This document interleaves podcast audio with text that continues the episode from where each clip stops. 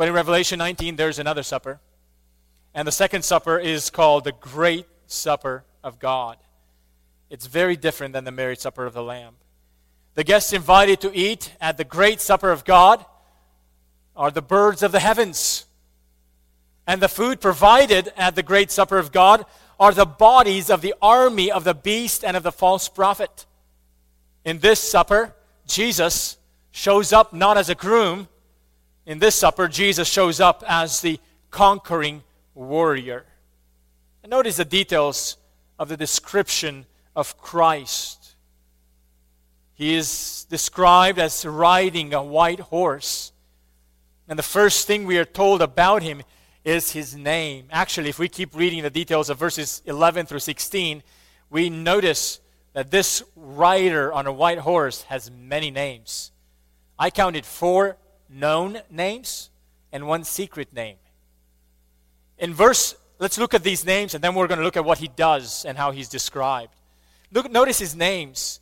Four times we, we see uh, a reference to his names. In verse 11, the one sitting on it, on the white horse, is called faithful and true. Now, earlier, Jesus was when Jesus presented himself to the church in Laodicea, he described himself as the faithful and true witness. Here in Revelation 19, Jesus acts not as a witness, but as a judge. The next line in verse 11, we are told that this writer judges and makes war in righteousness. So his name tells us that he is faithful and true in what he judges and in what he fights. He's faithful and true to God's plans in carrying out God's judgment and in executing God's wrath. Now, some may feel very uncomfortable at the picture of Christ as judging and making war. But remember, he is making war and judging the beast, the false prophet, and those who follow them, whom the beast and the false prophet has incited to act against Christ. Even in judging and making war, Christ carries the name of faithful and true. Both his judgment and the final battle he will engage in are a manifestation of his faithfulness and of his truthfulness. In verse 12, um, this writer is, uh, we are told about another name. He has a name written that no one knows but himself. Have you seen kids who say, I have a secret, but I can't tell you? People say, Oh, I know something that you don't know, but I cannot tell you that you can't know it, but you need to know that I know it, and you can't tell me and can't make me tell you. It's foolish, kids talks and just trying to get you to, to, to know that they have something that, that, that, that you don't have. Is that what's going on here? Jesus has a name, it's a secret name. You can't know it, but you need to know that he has a secret name that you just can't know. No, it's not childish, mindless teasing. Something else might be, is going on with this secret name. In ancient times, commentators say that in ancient times, magicians believed that knowing someone's name was a means of having power over them. And we know that the beast and the false prophet is using sorcery as well to try to deceive the people of the earth to follow them against Christ. In bringing the name of Christ here as a secret name that no one knows except Christ, could be that this is a means by which Christ says he has a name that no one knows, and therefore no one has power over Christ. It's a way of suggesting that no one can manipulate Christ by, by somehow knowing his name and trying to use it in a manipulative way. It's a means of showing the supremacy of Christ. In verse 13, after we are told that he has a secret name that we don't know, only he knows, in verse 13, we are told other names, and these ones are clear and made known to us. Verse 13, the writer is called, the, he says in verse 13, the name by which he is called is the Word of God. Oh, this name clearly shows that the writer is Jesus Christ. In the Gospel of John, John's way of introducing Jesus to us was to call him the Word. Remember John 1 1?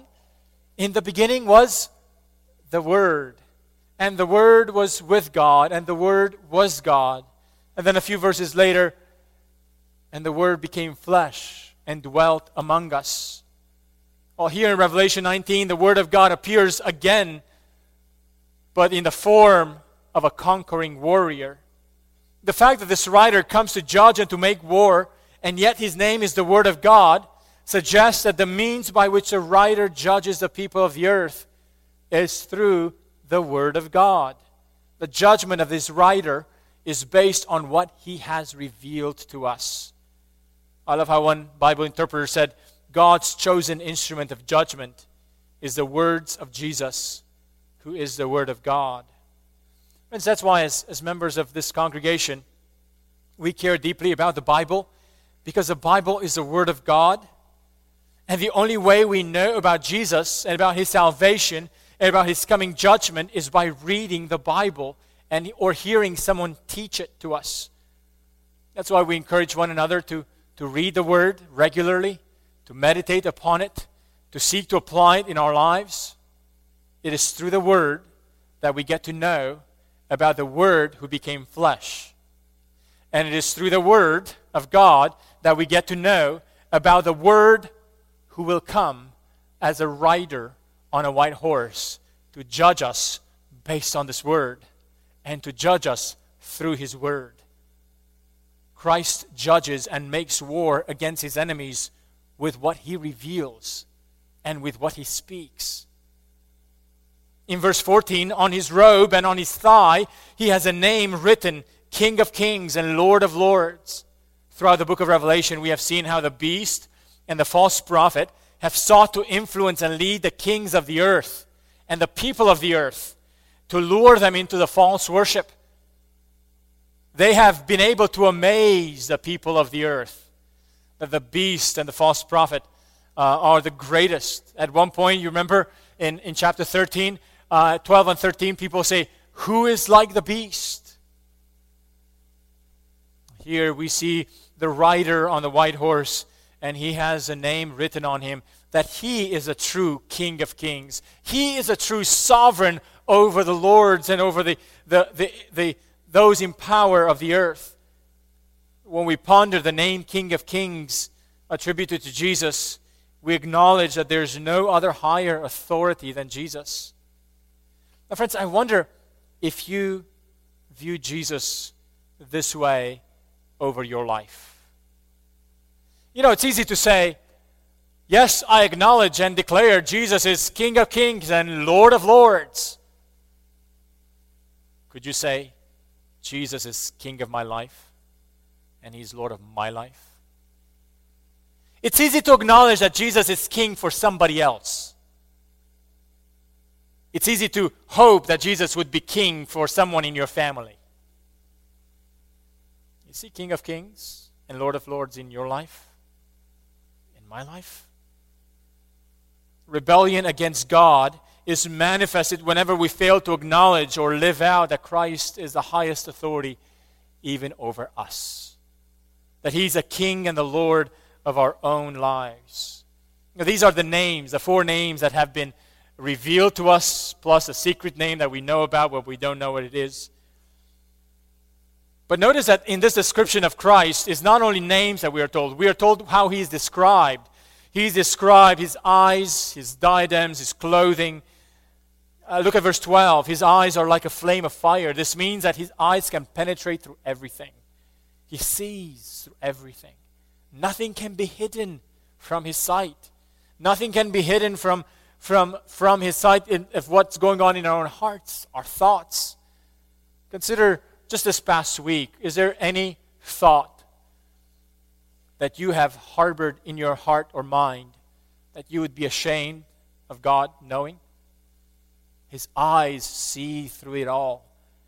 He has many diadems, we are told in verse 12. In Revelation, uh, the beast is described as having seven diadems as a sign of royalty as a sign of pretending to be royalty. Here we are told that Christ has many diadems. In other words, Christ's royal appearance is way higher than the beast's pretense to royalty.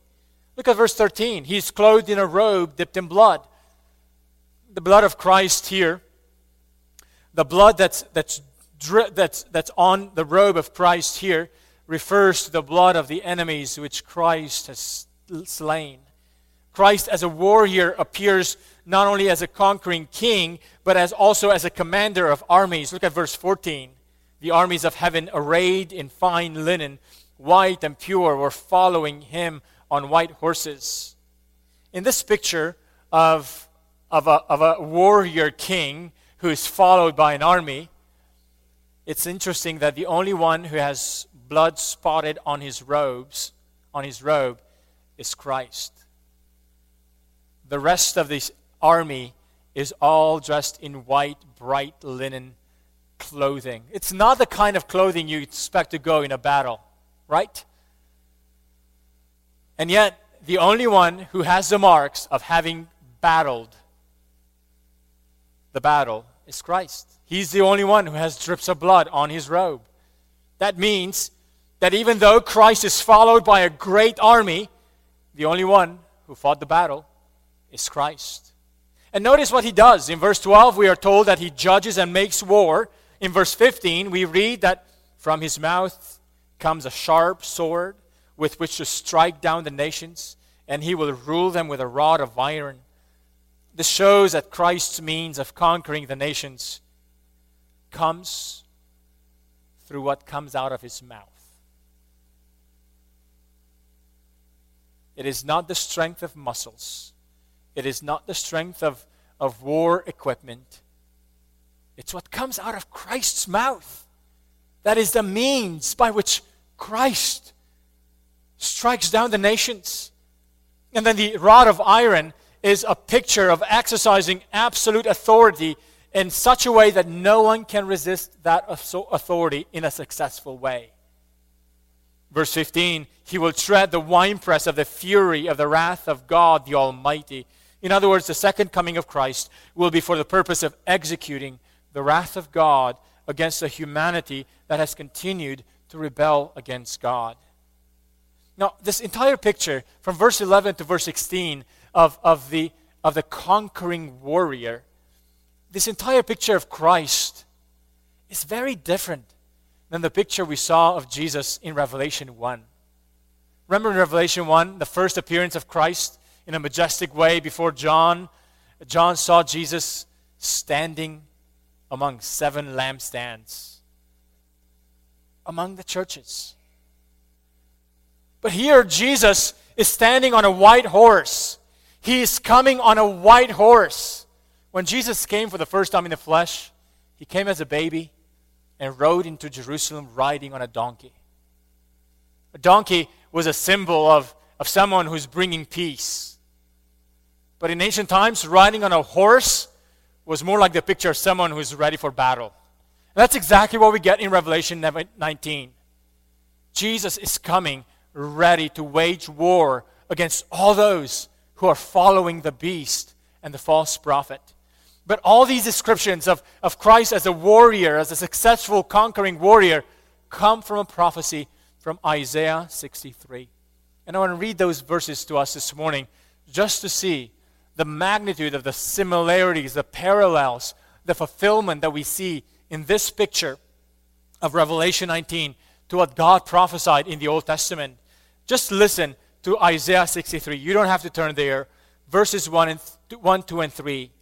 Who is this who comes from Edom?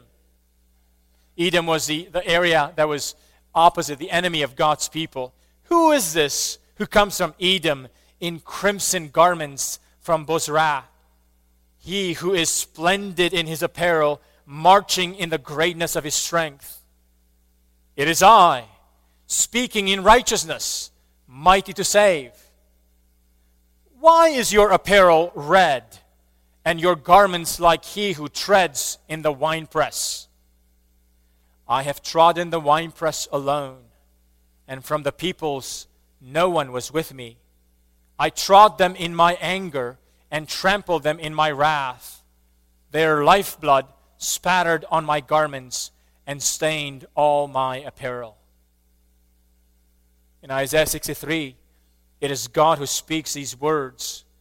Yet in Revelation 19, these words describe Jesus.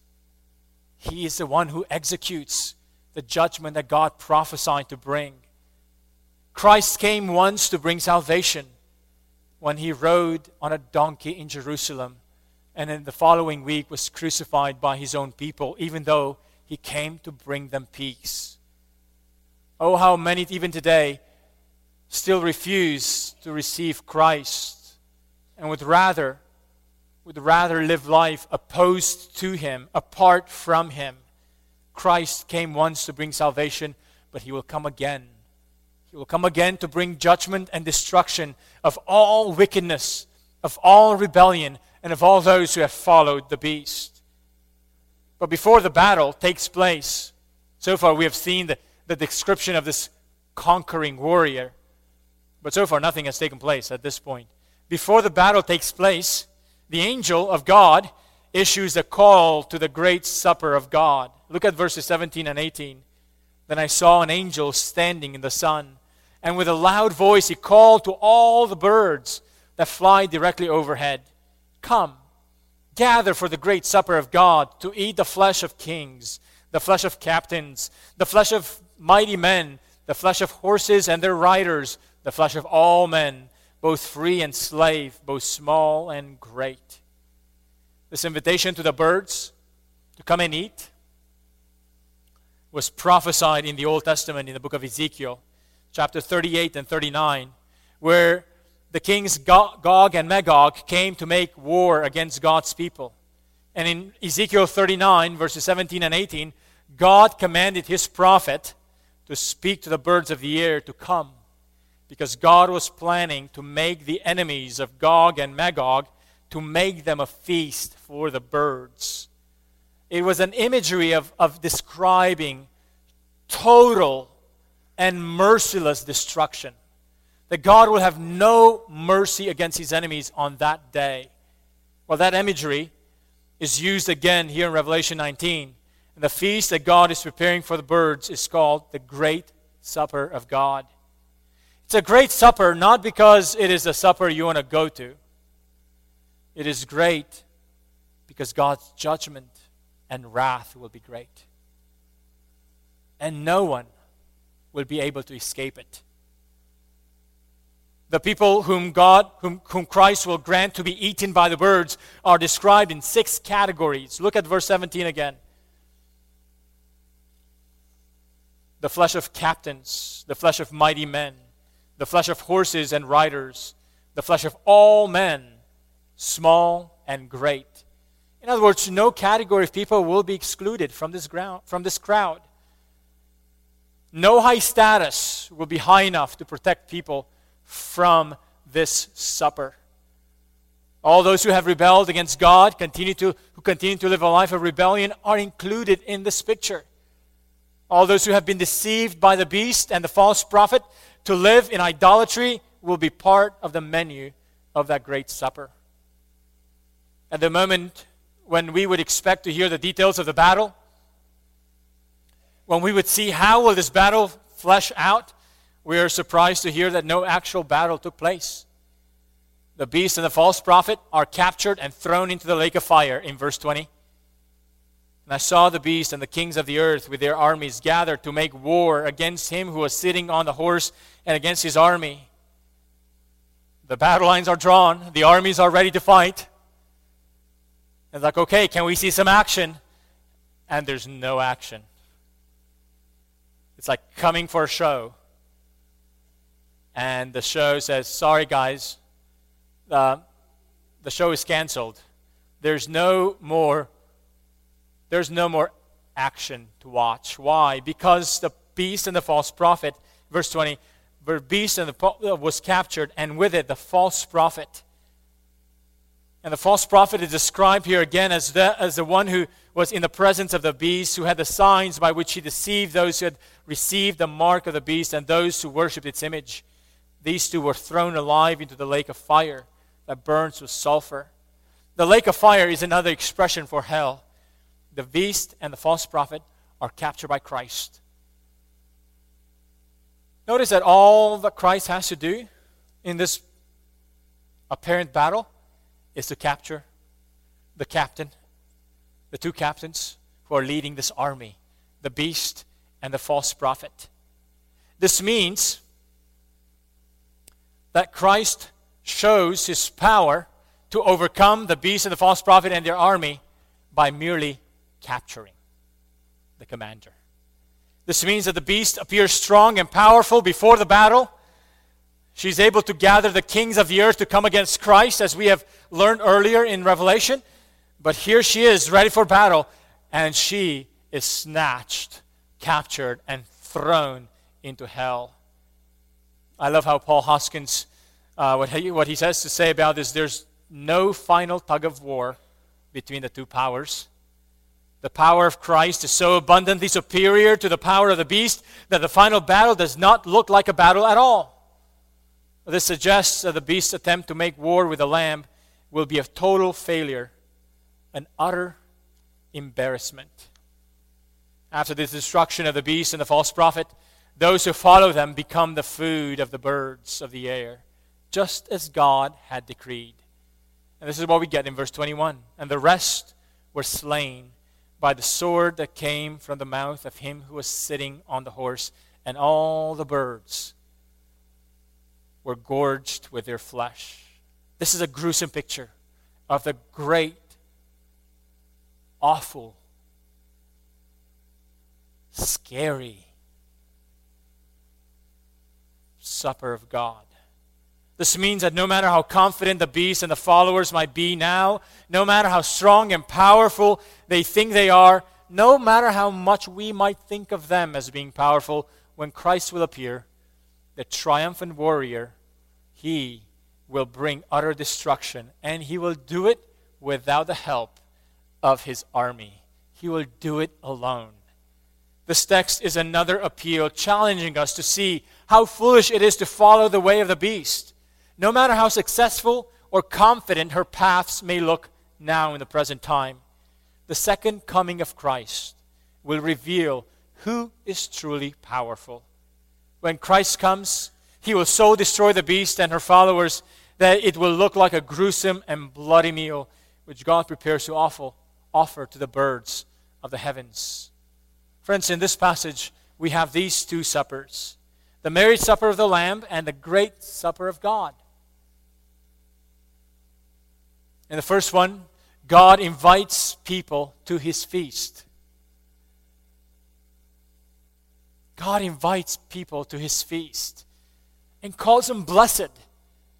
But in the second, God invited the birds to feast upon the people who have followed the beast.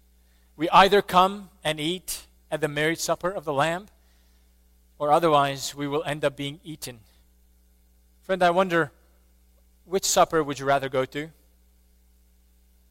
In one, you come to rejoice and be served a great banquet. In the other, you become the menu of the birds. Because Christ appears as a triumphant conqueror who will eradicate all unrighteousness, all evil, and all rebellion. Let's pray. Lord God,